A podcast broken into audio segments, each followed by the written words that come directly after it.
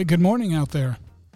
I'm Ken Sagendorf. I'm Edgar Papke. Welcome to True Alignment, where, Where we, we- talk about All things alignment. all things alignment in Oh. life and business and in the world as a whole. Indeed, we're live from the Gronowski Innovation Incubator in the Anderson College of Business and Computing at Regis University in Denver, Colorado. In the United States of America, I just wanted to like, like really fill out that, that Yeah. mouthful. get, get some more words in I'm, there. I'm always uh, it's it's really great. You must introduce yourself a lot like that because you seem to just hit it right on the nail head You got to breathe in deep before you start, or else you can't get to the end. Yeah, and uh, we've got uh, we've got a guest here this morning.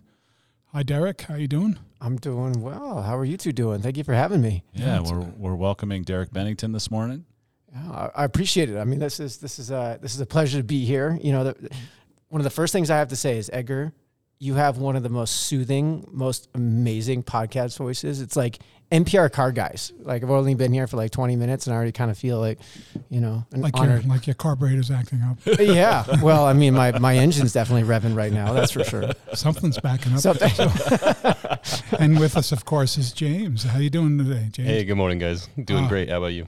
Good, good. And I hear that you've uh, done a little bit of tracking in terms of uh, our audience and ex- and the international expansion. Yeah, it looks like we got some new uh, downloads. I mean, we do have uh, seven in Russia still, so that's uh, been interesting. Um, Germany, United Kingdom, Portugal, New Zealand, Mexico, Czech Republic, Switzerland, Bulgaria, Belgium, Panama, Puerto Rico, Singapore, Taiwan. And and uh, the only thing that I could take from that is that uh, a it's my soothing voice apparently, but uh, more so that uh, alignment is everything. It is. Yeah, It- it's the great predictor of success and and uh, in a lot of ways happiness in life. When we're misaligned, every misalignment is an opportunity. definitely an international alignment to work on. Yes, always, always, always. We're pretty positive it was Nancy Pelosi that downloaded us while she was visiting Taiwan. A lot of good Nancy jokes going around. Hey, uh, so uh, as we welcome Derek, I want to give a little origin story of how I met uh, Derek. And so we had uh, uh, a young man whose business we started out of the Innovation Center here, and he was a participant in our Innovation Challenge. And we convinced him. Uh, I knew the gentleman who was running the Veterans and Residents program in the office out of the WeWork office, and I convinced. Uh, uh, my friend and, and colleague Sam Peterson to take his business down there and, and, and become part of that Veterans and Residents program. And, and Derek, you and your and your then business partner had a business called Craft ATI, and you were doing some work with that Veterans and Residents program. And I happened to wander into WeWork one day, um, and then you you had an office that looked a little bit like my my incubator here with all the all the space on the walls with stuff written all over the walls and you know, I think we just sat down for about an hour and a half and we just kind of hit it off right away. Yeah, yeah, that was uh you're going back a few years, but um that was a great space. That was a really fun fun space to be around so many creative people, uh entrepreneurs. And the Veteran Residence program uh, it was was a really cool partnership at the time. I mean, being able to work with Hark and the whole team there and just learning all the different uh, businesses that were coming out of there and how driven those uh, those entrepreneur veterans are. Um, and uh, one of my good friends who's uh, expanded his brewery down in Florence, Colorado, came out of there too. So Oh, I remember, yeah. Yeah. I remember meeting him. You know, you gave, uh, well, a couple things. I mean, one is you were such a, a mind warp for, the, for those military entrepreneurs, right? I mean, because cause your background in this kind of creativity and, and innovation, this, this asking of the questions of what if, um, you know, you could see that you were really like, uh, warping the minds of those entrepreneurs who are like, "What do I do next?" And you're like, "Well, have you thought about?" yeah, I mean, asking asking questions is a is a talent, and unfortunately, as as human beings, we're not really wired to ask questions. Yeah. We're wired to give answers, and so when you're when you're hit with a lot of those types of questions and you're challenged, it, it makes you reflect, and when you reflect, it makes you think at a deeper level, and it makes you consider different things and your brain starts to connect information differently and it's just it's a fun place to be you know to um, to work with people like that and ask questions and So, so it's a that natural tendency not to ask questions. Uh, I'm always looking at life and human beings through the lens of that we begin with this innate curiosity Mm-hmm. and that we move from there. Um, so, uh, you know, as we, it's much like uh, uh, fear. We have fear as children. We just become much more sophisticated in responding to it as we become adults, right? And so the same thing I think probably happens around questioning. Uh, do we have fears that inhibit us from asking questions and being curious? So here you are, and you're in an environment where there's where there's a lack of that curiosity, that lack of that quote unquote creativity, Mm-hmm. which is really about curiosity, isn't it? Innovation's about solving problems through lens of curiosity. Mm-hmm. So, where I have a curiosity. Mhm. So, in your life, then, where did when did you recognize that you had a what I perceive to be a higher level of curiosity and creativity than most of the people around you? How did how did that discovery come to you? Uh, I have a very interesting background. So I don't, I, I wasn't born and raised and had that traditional path, right? I've, I've been on my own path for, for years. So even going back to my undergrad days at University of Colorado, that I was going to be a, a born and bred, uh, architectural engineer. I was in forensic engineering. My grandpa was an engineer architect. And junior year, I was like, I just don't want to do this. I, I love the analysis part of it, but I'm I don't align with the people. They're Mhm. they're not my type of people, um, and that was a that was a big realization because here I was spending the last you know six years of my life prepping to be an engineer, and then all of a sudden don't no, don't want to do that. So what do you do now? Um, so got into entrepreneurship, startup, straight out of the garage type stuff, um, and did that for a few years and went back into engineering in business development marketing realized why i left in the first place and they graciously let me go and provided and paved the way for me to go back and get my mba and that's where i met my one of my great friends mentors Kerry Plemmons, who i was his ga for. Um, knew his wife from the wine and liquor distribution business. I was in for a while. And uh, we hit it off. And by the time i was graduating he's like have, have you ever thought about consulting? You, you kind of have that that knack for it right? You're really good with people. You ask a lot of questions. Like no i never even considered it and uh, so i started my career with a small company here in denver and things just kind of took off and i realized that i just i loved the world of innovation and strategy and where people creativity all of that start to collide because it's such a big deal in everything that we do from personal business doesn't matter uh, as humans we problem solve 100 times a day. We just Right. don't know it. We don't we don't recognize it as solving problems but we're doing it every day and it's unfortunately something that uh, has diminished quite a bit over time you talked about we started as curious very curious asking questions when we're younger but by the time we hit adulthood i mean it just things change and Yeah. it's So, something Derek, talk to me a little bit about the uh, creativity cliff. the creativity cliff. Okay, okay. So I have to get ready for this one. Um, this is a this is a mother. Um, so uh, George Land, Beth Jarman. Uh, so George Land, back in 1968, did a creativity test for NASA to assess the creative genius, and what he means by that is the divergent thinking uh, ability at a genius level, so 140-ish IQ. Um, for for those people to for people to come up with ideas when tasked with a problem. And uh, he was assessing engineers and scientists for NASA, but it worked so well, he decided to do it for kids and adults. And so he tested over 1,600 kids uh, at five. And then when they turned 10, he tested them again. When he turned 15, he tested them again. And then he tested about 200,000 adults ish. And what he found was when we're five years old, so you know that you think of it that really curious, fun kindergartner. My my youngest son is about to turn five, so that's where he is right now, and uh, he found that ninety eight percent of them test at this genius level of creativity. So to be able to come up with ideas just out of the gate, right? Ninety eight percent. By the time those same kids hit fifteen, or excuse me, uh, ten years old, only thirty percent tested at this creative genius level. By the time they were 15 or uh, excuse me, 15, 12%. And then when they hit adulthood, a mere 2%. So you have this massive drop off. Call it creative clip. Brene Brown talks about it in some of her in some of her work as well. But about eight years old, we just go off this creativity cliff. And there's so many reasons behind it. And when you think of creativity, this creative genius, being able to diverge, right? That's our ability to come up with ideas and to, and to problem solve at that very high IQ.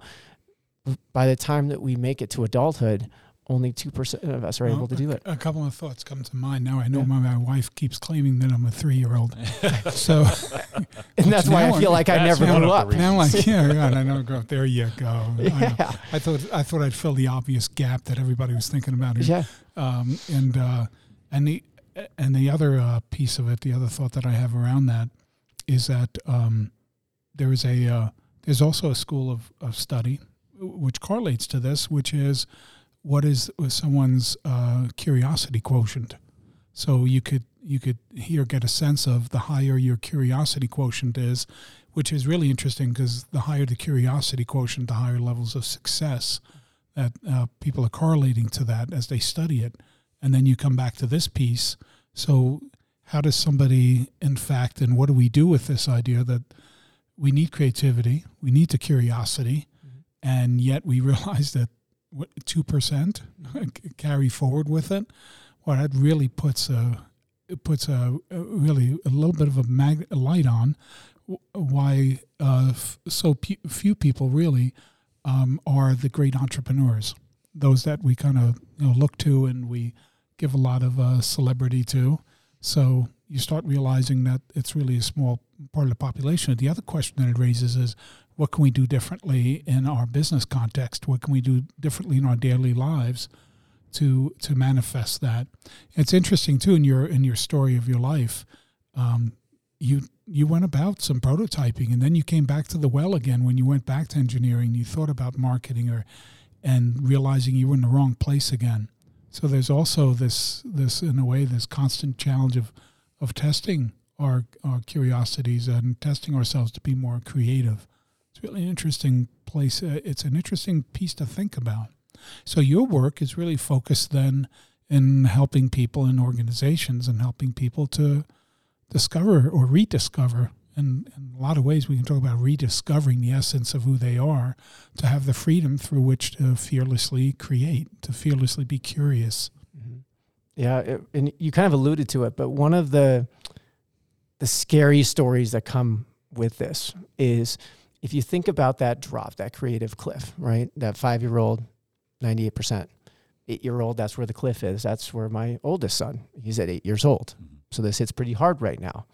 Um, and it, it, when you get down to being an adult and you're 2%, basically we, what we're saying is that by the time we are five to when we're adults, right, we've lost 96% of our ability to think of a divergent creative genius level. So our ability to solve problems effectively at, at, as we were when we were five years old. Here's the connection. That means that out of the general population, only 2% of us as adults are equipped and have the confidence to problem solve at the level that we need to. And here are businesses, they're wondering why our innovation failure rates are so high why they're not growing, why they're losing customers, and why they can't why they can't push the boundaries and why their competition is is taking grounds from them. This is a huge part of it. And uh, it comes back to skills, it comes back to confidence, it comes back to culture. I mean, there's a whole lot of reasons behind it. Um, but it's a it's a really telling story of where things are, and sadly, it's not getting any better. If anything, it's getting worse. Um, so we, we should have said this earlier. Derek is the author of a of a book, Creativity Pushups, and a forthcoming book called uh, The How to Guide to Creative Problem Solving. Mm-hmm. Yeah. And, and and you know one of the things I've recognized, Derek, in in your kind of path is um, you have such a deep passion about this that you're trying to give away kind of the exercises to get people ready to do the work that we all do as business consultants, right? I mean, unless you can do this kind of work and and limber up and limber up in this in this area, it's really difficult. I mean, in this Edgar, this is your and my experience with um, with a lot of the businesses that we consult with. is is that we talk to them and they can see it and then as they go away they lose it really quickly and so you have to continue i mean this is the value of, of our coaching model right i mean to continue to coach them through asking these questions. And and business is always um, modern business values the answers more than the questions. Mm-hmm. um, Absolutely. you know and i think that's an expectation that we have of leaders is that they just have the answers. And everything you read about leadership is really about being able to ask good questions to get to processes of problem solving processes of conflict management. Um, but it's not about having the answer um, all the time Yeah, it, there's a a lot of the the work that I've done and some of the things I've really um, realized is, uh, and Edgar, I think you you're the one who actually told me this quote way back in the day when we first met. Creativity is a spoon that stirs innovation. If Oh, that sounds familiar. Yes. Yeah. Yeah. Um, I should put in a plug for the T-shirt and see Yeah. if we can sell anything. Go yeah, right. There, there you go. That that'll, that'll be my mission. I'm going to make sure I sell at least a thousand Well, t-shirts. nice of you to remember that. Yeah, Thank you. no. I, um, much of my career is built around that, and then let me tell you why. Is because innovation failure rate ninety percent, right? That requires creativity. Creativity, the way that I've defined it in my class at University of Denver and in my work in general, is just the the the ability to create ideas. Period. We don't need to get more complicated than that. So therefore, every single one of us is creative. We are just creative in our different way. We we express it differently. The problem is is that people have shrunk and gotten beaten down so much that they their creative confidence is gone, and they get to the point of I'm not creative, or that's somebody else's job, um, or I just don't feel comfortable sharing my ideas because nobody listens.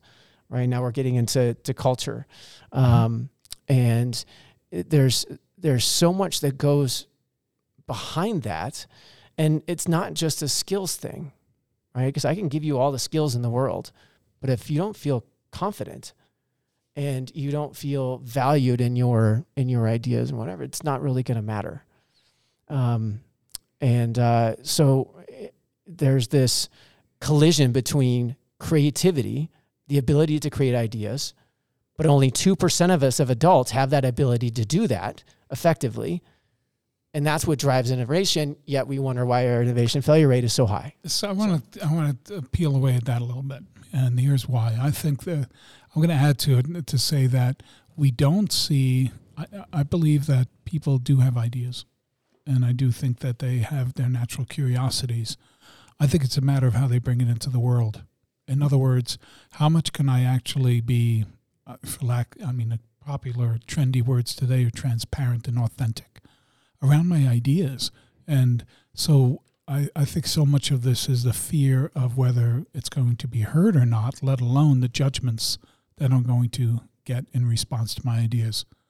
And so we have these different levels of fear that we begin to connect to those. Am I going to be embarrassed or humiliated for?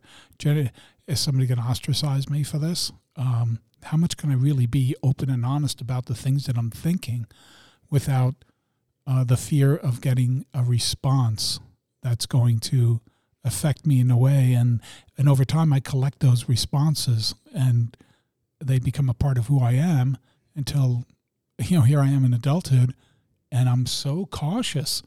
Yeah, I, I may have the idea, or because how often do you hear somebody saying, "Oh, there's a million dollar idea." You know what? I had that one. And in business, so often the judgment is made on are you going to get success out of that idea? Just because you have an idea doesn't mean much. You have to be able to execute on it. You have to be able to prove that it's a good idea, which I think is a very uh, creates a very limited mindset because the experience then is not one of where we celebrate the freedom of thought and creativity. We actually almost immediately go through a place of judging it. And once we move to that place, then we just can start, you know, kicking in all the fear that comes along with it. And it's kind of like you can sometimes see as we facilitate rooms full of people and executives and in workshops, you can see people's, you know, you can almost hear the gears turning, yet nobody's saying anything. Yeah. And so design thinking, problem solving methodologies, some of the things that you're bringing into the into the world and saying, look, here's a here's a systemic way for solving problems it's almost like we have to peel away that and say That's because we're so interested in the outcome. What we're really talking about here is processes for people to express themselves and express their creativity. Unless we, from what I hear from you, is unless we have that, we're not going to even get get to any really good problem solving. We're not. We're not even going to figure out what the right problem is until we open up our minds to be curious and and explore. Yeah. Yeah. I mean, one of your earlier podcasts, you talk about the the lack of processes and um, mm-hmm. the ability to to problem solve and that that's a big part of it right a, a, lot of it is okay i've got ideas but i also don't have the skills in the process right because so many i'm sure you've experienced this right you walk into a boardroom or you're just kind of watching fly in the wall okay here, here's our problem guys what ideas do you have? One guy raises his hand everybody else kind of looks around right? Um, maybe after a while you get some ideas but Boy, the same wait, ones. time out if you have an idea you better have brought your powerpoint deck right you. exactly exactly. Um, and uh, or you get the same 10, 15 ideas that you got last week. And here's the thing is um, without reason the, the book was called creativity push-ups right? The first one is because our using our creative problem solving mind it, it's like a muscle if you don't use it you lose it it atrophies so not only do we go through this creative ev- evaporation right the creative cliff over time but it also just like I, I just can't right? I, I might have some ideas, but it's not nearly what it was before. And I lack the processes and the skills to help me reinvigorate those creative juices, right? To get myself up to that to that next level. And that's why you you said earlier, like that's why my wife tells me I'm a three year old, and that's why I feel like I never grew up, mm-hmm. right? Is because uh, we have we have found a way to keep that creative confidence and those skills just to the point where we feel confident to be able to share, but most people don't. And um, it's it's a big deal because not only in business but personally too. I mean, think of all the problems you probably have to solve more problems personally than you ever do uh, than you do in business. Especially if you're a parent, you've got multiple jobs, right? You're you're trying to navigate the new world, um, education. You know, the, the with with kids going off to college. You know, what does that look like? Well, you step back and you realize you've been doing that all your life, really. The the I mean the, the the problems you're solving always come back to yourself. They yeah. always do. Yeah, absolutely. No but over time, you you don't have the you don't have the chops like you once did to to deal with it. Right? Well, you keep you know, coming back to the same yeah, thing. Yeah, I always wonder, you know, Derek, if that is a is that a is that a little bit of a conditioning factor, which I think you you mentioned, Edgar, is that you know. Um, you know, who do we assign socially? Who do we assign curiosity and wonder to? We assign it to artists. Mm-hmm we, we think you don't have that in business. Yeah, we keep coming back to business as art. Yeah, yeah. It's all about uh, creative expression of human emotion. It's yeah. just showing up in different ways. I think we need to recognize that day in and day out, yeah. moment by moment. I would agree. I, you know, one of the questions, Derek, you and I went out for a beer. Was it last week? I mean, time is flying by. But um, last week we went out for a beer, and and you know, I asked you if the new book and and and the creativity bush uh, push-ups book was about um, a toolbox or a mindset and you very clearly right away you're like mindset and and you know i think that this is one of those questions is that uh, um, here's one of the similarities between the consulting that edgar and i do and the consulting that you do. Um, and, i'm you know i'm going to pull myself out of that conversation because as i watch you and your work over the years and edgar as i as i watch your work over the years one of the amazing things is the both of you give away a bunch at the front end. Um, I, th- I think this is you know I don't I don't know how to say it, but you're kinder, gentler consultants in some sense, right? I mean, it's not that you know in order to get any keys you have to pay in. It's you, you both are a welcoming. You you both welcome these businesses in to think for themselves before you actually enter into the consulting with them. I mean, and part of that is you know you're both natural conversationalists um, and passionate about these things. But I this idea of being being a mindset and the idea that you practice this, you practice this so that you can be ready to go. I mean, curiosity and wonder. That's where I just keep coming back to this idea of you know, you're kind of a social misfit if you spend time being curious and wondering, because we are. I mean, we're robotic. I mean, now's the time when I should have a movie reference like right here about the about getting in system, right? Um, and it'll come to me a little bit. Um, you know, somebody was telling me the story about the um, the beginnings of the Minority Report. Uh, You're familiar with that movie, the Tom Cruise, where you know you go into a store, they scan your eyes, and they know what you like, and they know what you bought before, and and everything's in system, right? I mean, it's very robotic, and as we're talking about uh, AI and machine learning, this idea that um, that Minority Report book is old, right? That is a writer from I don't know the 40s to the 60s, somewhere in there, that wrote about that as a potential. He was an ethicist that wrote about that as a potential. Um, and that's where that science fiction book comes from, is an ethical argument. But this idea that curiosity and wonder, they're acceptable at a certain point in our lives, and they become kind of less less acceptable over time. Yeah, and then as as I'm experiencing as I get older, is that it becomes accept, it becomes um, More acceptable again. yeah, yeah, because then it's just a crazy old man. you see. so what's he talking about? I don't know. He's just like you know. Mm-hmm. You know, the, the, the number one cause why it's not acceptable uh, anymore is, I mean, the, the number one right now is education. You know, the, the Oh. education model. You know, if, if, if you've seen Sir Ken Robinson's YouTube, number one YouTube on, It's a it just creates, schools kill creativity. Uh, education, and kills they should and they should teach creativity like they do literacy.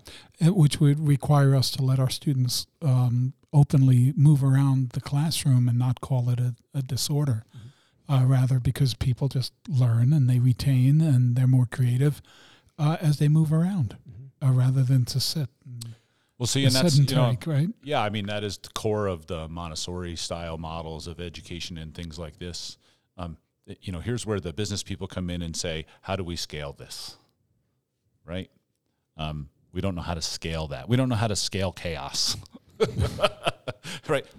And and I think this is one Number of the one, stop worrying about how to scale it. yeah well i mean chaos. i mean i think that that's the you know that's the irony is that we we throw a business model and i you know i was you were talking earlier derek i mean that ken robinson talk with the whiteboard behind it on youtube is you know that that example of you know find how many ways can you come up to use a paperclip and the you know the six year old says well what if the paperclip is 90 foot tall and made of foam rubber and you know i think uh, you know the college age kids come up with like six ideas like clip papers together right Yeah. right so Pick a lock. so uber functional Pick a lock. Yeah, you can pick a lock. You know, wouldn't be a good lock, but you know, yeah um, but it's just uh, I, you know i think it's full of irony that these things might be conditioned out of you i mean and i think edgar that's a really i mean i know you, you said it in a funny way that you know once you get older it's it's more allowed right the eccentricity assigned to that is is is more welcomed at, at a certain point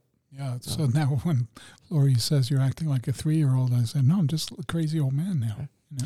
is this our infatuation with the uh, you know the big five the big six entrepreneurs i mean i you know i always joke with with the students when i teach entrepreneurship i always joke that you know we roll out the the big five the big six white guys as um, you know these models of entrepreneurship but they're they're oddballs right i mean and and i mean you can predict who they are right bill gates steve jobs elon musk um, Oprah Winfrey. Richard Branson. Oprah Winfrey is like one of the very few women that ever makes that list. Um, but if you think about it, she's completely different than the things we assign to the other big five white guys. Is you know their eccentricity is valuable.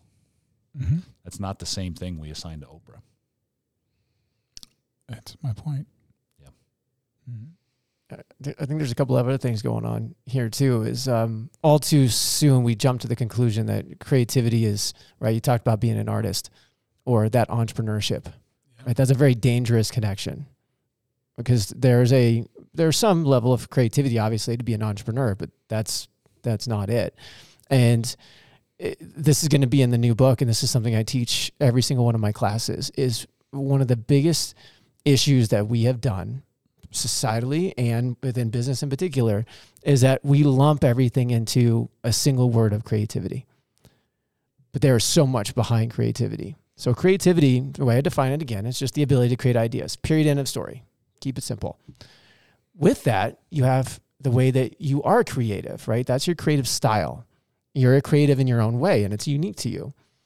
You're also creative, um, and you express it in a certain way. That's creative expression, right? Artists, painters, dancers, those creatives, the ones that are saying, "Wow, they're, they're really creative." That's a uh, creativity is served for the for the artist. That's an expression of their creativity. Uh, I th- yeah, I th- I th- that's a great point. point, and we. Uh, it's so interesting when you look back at the study of that. It begins with multiple intelligence. We don't we don't use it as multiple creativity, do we? Yet that's what you're referring to, and I look at that and I say, well, actually, it's one and the same. The origin of that form of multiple intelligence, whether we learn through music, art, however it is that we go about learning, really at the at the core of that is those are the sources of creativity, mm-hmm. and there's there's an abundance there. What's so interesting about it, as soon as we start using the language of intelligence, then we start looking at it differently, and then we've never really been able to. And and and there's so many wonderful opportunities there. We really haven't elevated that or transitioned it into a way of thinking in business. Mm. It really hasn't happened and it it does in pockets. But we really haven't adopted that as a way of thinking about innovation in business, unless you're a design, uh, you know, unless you're a design-minded person. That's and and even then, a lot of uh, organizations do not like the idea of even the language of design because they say, well, where's the ROI on that one? And we're going to use a lot of time and energy to put people in the room to do design work. You know, where's the ROI? Where's the return? and right away we limit ourselves and we just even limit ourselves in the language that we use to describe it and our ways of building structures around it it's a really good point yeah, yeah. Well, going back to language uh, you yeah. talk about culture um, language is a huge part of it right what you say what you don't say your body language i am not creative that's somebody else's job or you know i only want these three people from the team because they're the only ones that actually are creative right? I mean, that doesn't aspire a, a, culture of creativity. And if you want innovation, you sure as hell better have a culture of creativity. Yet yeah. most leaders and adults, they don't have what it takes to be able to do it. And I just had that conversation. Your timing is great. I had a conversation about that with a CEO last week, and I said, "What's what's really what's missing?" I asked that question, and as we delved into that, he came away with, "We don't have a language. We actually don't have a shared language." around what we're talking about. We don't even have a shared language on terms of really understanding our culture and what's going to be what we're asking of people. And so you've you've hit that one right on the nail head. Well, you know the, lang- the the the language part that comes up to me as you as you both are speaking is the idea that you know we talk about creativity as a way of thinking instead of a way of being, and and I think as we tie that to culture, right? I mean, and and, and as we talk about um, companies that have all of these processes in place, that really is about the culture of the organization. It's about the way of being and the way of acting, more so than the way of thinking. Mm-hmm. Yeah. So, so your point about you know we have all these cultural kind of uh, landmarks. Um, I, I know when I talk about culture, and it always kind of misses the organizations we're working with. You know, I say, what are the what are the symbols you see? Yeah. Um, and, and they're more than things on a wall because we've seen businesses that have phenomenal things on the wall to remind them of the culture and no one in those spaces. I mean, that was one of the biggest ironies I, I think I've ever ever uh, ever experienced was you know the the work on culture of the symbols on the wall, um, but no one ever in those spaces. I just thought that was pretty funny. But this way of being, right? I mean, uh, Derek, you talk about kind of the exercising of those uh, of those muscles. And you talked about uh, muscular atrophy there, but the the exercising, and you know that is a way of uh, it's a way of being. You know, one of the things I appreciate about the both of you, because I know you um, separately and independently, is that um, everything you speak about is you. Right? I mean, that is that is who you are and how you how you act in the world, um, which is why I enjoy hanging out with the both of you, frankly. Um, right? I mean, there's there's a there's a purity and an alignment there. I mean, that is the at the core. There's nothing in the way of me understanding you, mm-hmm. right? I mean, you're both kind of pure souls in in that sense. So, I appreciate that very much. I admire your admiration. I always got to wait for Edgar. I always got to wait for Edgar to give that back to you. to be human is to be creative. Period. End of story. It's a unique, it's an innate human trait, but unfortunately, it just gets to the point where it's not valued, and so we don't give it. And so you talk about personal alignment, organizational alignment. Um, creativity is a part of who you are, and when is that when that's so beaten down by creative evaporation to the point that you feel so incompetent or not confident in your ability to say I am creative to the point you say I am not creative. I mean that that's that's a huge problem. I mean inside, outside, just just in general. And so you talk about language. One of the one of the if I could just instill one statement in every single leader's mind is that you are creative and every single person that you lead and in your business is have creative superpowers you have no idea even how to to to cultivate or nurture. But you have all the answers you need right here. You just don't know how to get to them yet. And they're not in a place where they feel comfortable or confident to give it to you. So if you want innovation, you want to solve problems, you want to grow, you want to you want to make an impact in the world, you better figure out creativity or it's not going to get there. Well, and and you, I think you bring up an interesting point, Derek. This is the second time I've I've kind of had this thought in the last uh, few weeks. One is I got to see uh, an innovation speaker, and and I think people were um, they were looking for the uh, the message from the mountain. Right? He's he's so good at this. He's going to tell us the the things that we should do, and and you know the the irony was in an audience of of hundred people for an hour basically what he said is this is going to take six to ten years because you're gonna you have these skills already. And you have to figure out how to draw them out. Yeah. Um, you don't do them to them. How to get to them yeah derek you said yeah how do we how to get to them? And my mind went right away to well what's getting in the way of them? Because you're not going to get to them unless we understand what's getting in the way of them and then the other one is how do you create experiences in all of your relationships as a leader mm-hmm and have that mindset to create experiences because somebody has a mindset i'm not creative. The only way you're going to change that is by changing their their actual experience so they emotionally come at it differently. And that's what makes that i think in of itself six to ten years it's it's kind of interesting. If i'm 40 years old i started losing it at three years old and now here here i am and in a way it's kind of re, it's realigning to my core. Mm-hmm. You know, this is realignment process of who really am I, and how does it show up? And then you made a really powerful comment around you know c- creativity and the. I went to the value of creativity. I think a lot of times what hinders people's ability to just be openly creative is because somebody's going to be judging their value. You know, it's that's that's pretty much the way that works. And so, how do we shift our way of thinking and then demonstrating to one another through our behavior and the words that we choose, the words that we choose in our behaviors towards others that welcome that and say, yeah, put put your put your fear and your angst aside here, and just let your mind. Eh, what, what where are you going? What what's your emotion telling you? What, what's the connectivity and the alignment in your being that allows you to just express? Because that's what we're really asking for people to do is just go for it, express it, see what shows up because that nine foot foam paper clip is a much different perspective. And to be able to freely bring that into the world, that's a, that's a pretty telling. Yeah. yeah. Now I've got I've got to say that that six to ten year thing actually makes me a little a little nervous? teed off. Well, not nervous. It pisses me off to be honest, because it's not true.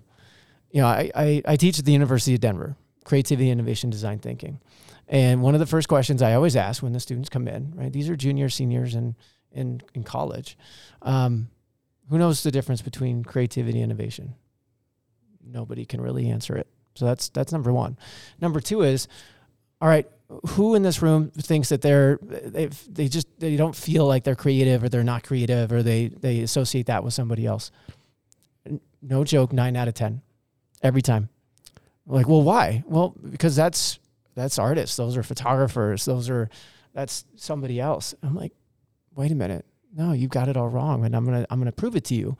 And within weeks, within weeks of understanding that creativity is just about uh, being able to create ideas. And then you express those in a certain way, and you have a style behind that, and there's confidence that go with that. I mean, I've heard comments from students saying like, I, I'm coming out of my shell.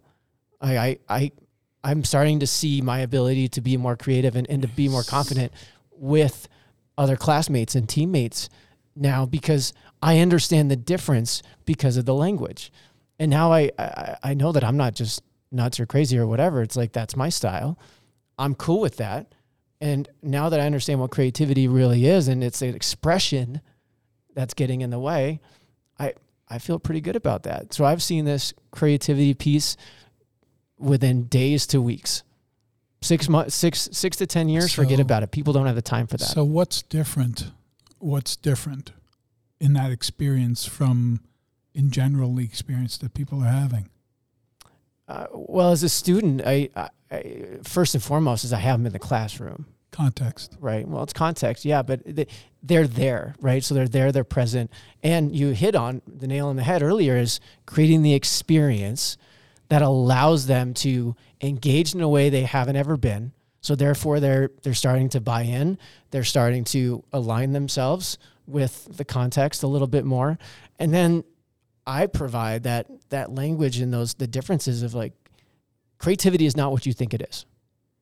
There's 10 or 15 layers of creativity and then when we start to split So- that out, we develop the environment that allows people to come out and say, "Wow, that's so cool. I can be myself again." Yeah. So there it is. So there's the context and there's the experience that shifts. Not only do you give them the language, what's really at the core of that is their emotional being shifts. So they Absolutely. start, they have a different emotional response. And once the emotional response shifts, then the mindset shifts. So And that's so the game. so here's the real movie reference and that then I'm how do you bring that into organizations? yeah Because your classroom is a wonderful context in which there is a permission Mm-hmm. that's given. Can we give the same permission within our organizations for that to happen?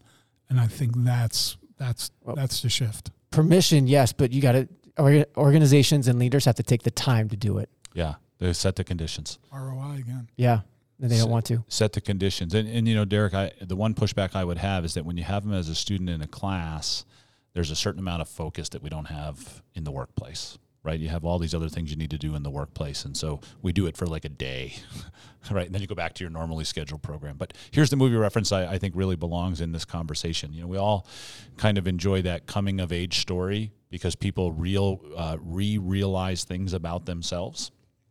And so uh, the secret life of walter mitty. Did you all see this movie? Right? I mean and so here's a wonderful story about somebody who really pictured themselves as non-creative right? I mean he was merely a task person to um, keep the keep the artwork on the back end. And as he's chasing who he thought to be the creative the photographer um, he learns all about himself. And, and really i mean reframes everything about his life and his relationships and and, and his value. Um, and, and I think that's often how we sensationalize um, being creative, is that we we have to have something drastic happen that says the thing we have now is not what we need, mm-hmm. as opposed to creativity is all around us already. Mm-hmm. And I, and I think that's you know really the you know the the deep value of your work is is to say no, you don't need you don't need a, a natural disaster to happen to find creativity. It's there. It's already there. Yeah, it's it's already there. You just have to cultivate it, nurture it in a certain way. And for the movie reference, I was hoping you were going to go down to like Caddyshack or something, you know, super classic. That would have been good. If people ask me about these and where do they come from, they just come in the conversation. Yeah, I watched Dumb and the end of Dumb and Dumber again last night. Great movie. I mean, that's one of the best t- top top one movies in in all of time. Top one. Top one, Top one. top one. Top one. Yeah, Caddyshack's up there, top five. So uh, let me uh, uh, a couple of thoughts. Uh, the first one is thank you so so much for joining us here today. A wonderful conversation, great insights. It's a real pleasure. So thank you uh, very much. Absolutely, thank you. Uh, another thought is uh, thank you everybody out there, and and in our, specifically in our international audience, our expanding international audience. Thank you for for uh, for listening. Um, Ken, anything to add? Yeah. Uh, 'cause- kudos on the new book, yeah. The How to it. Guide to Creative Problem Solving. Yeah, is that Um, out already or? It, it is. It is not out yet. We're uh, we're about a month away from being in hand printed, and not sure if that's going to be on Amazon or not. That might be a uh, an exclusive hold to the chest and give it to the people that, um, you know, that that want it. that that really want to take those take those steps. But we'll we'll see. We'll see where it goes. I'm excited about it. The other kudos is um, It's a to great the creativity question. absolutely to the excitement that you have uh, working with those young people at the University of Denver. Yeah. Um, you know, I got to go see your class, uh, kind of do their final presentations Yeah, on, on great their day. assignment. So uh, phenomenal. So kudos to you uh, uh, on those two things. And and I just echo what Edgar said. Thanks for joining us today on the True Alignment podcast. yeah. Thanks for having me. It was a, it was a wonderful time. Uh, be sure, uh, everybody that's out there, to look in our show notes with the podcast and find the links to Derek's website and uh, links to buy his book. And as always, all questions, thoughts, comments are welcome. Info at truealignment.com. And uh, let us hear from you, and, uh, and then you'll hear back from us. So, that being, being the case, thank you again, Derek, very much. And I'm Edgar Papke. I'm Ken Sagendorf. Have a great week, everybody. Yep. Thanks for tuning in.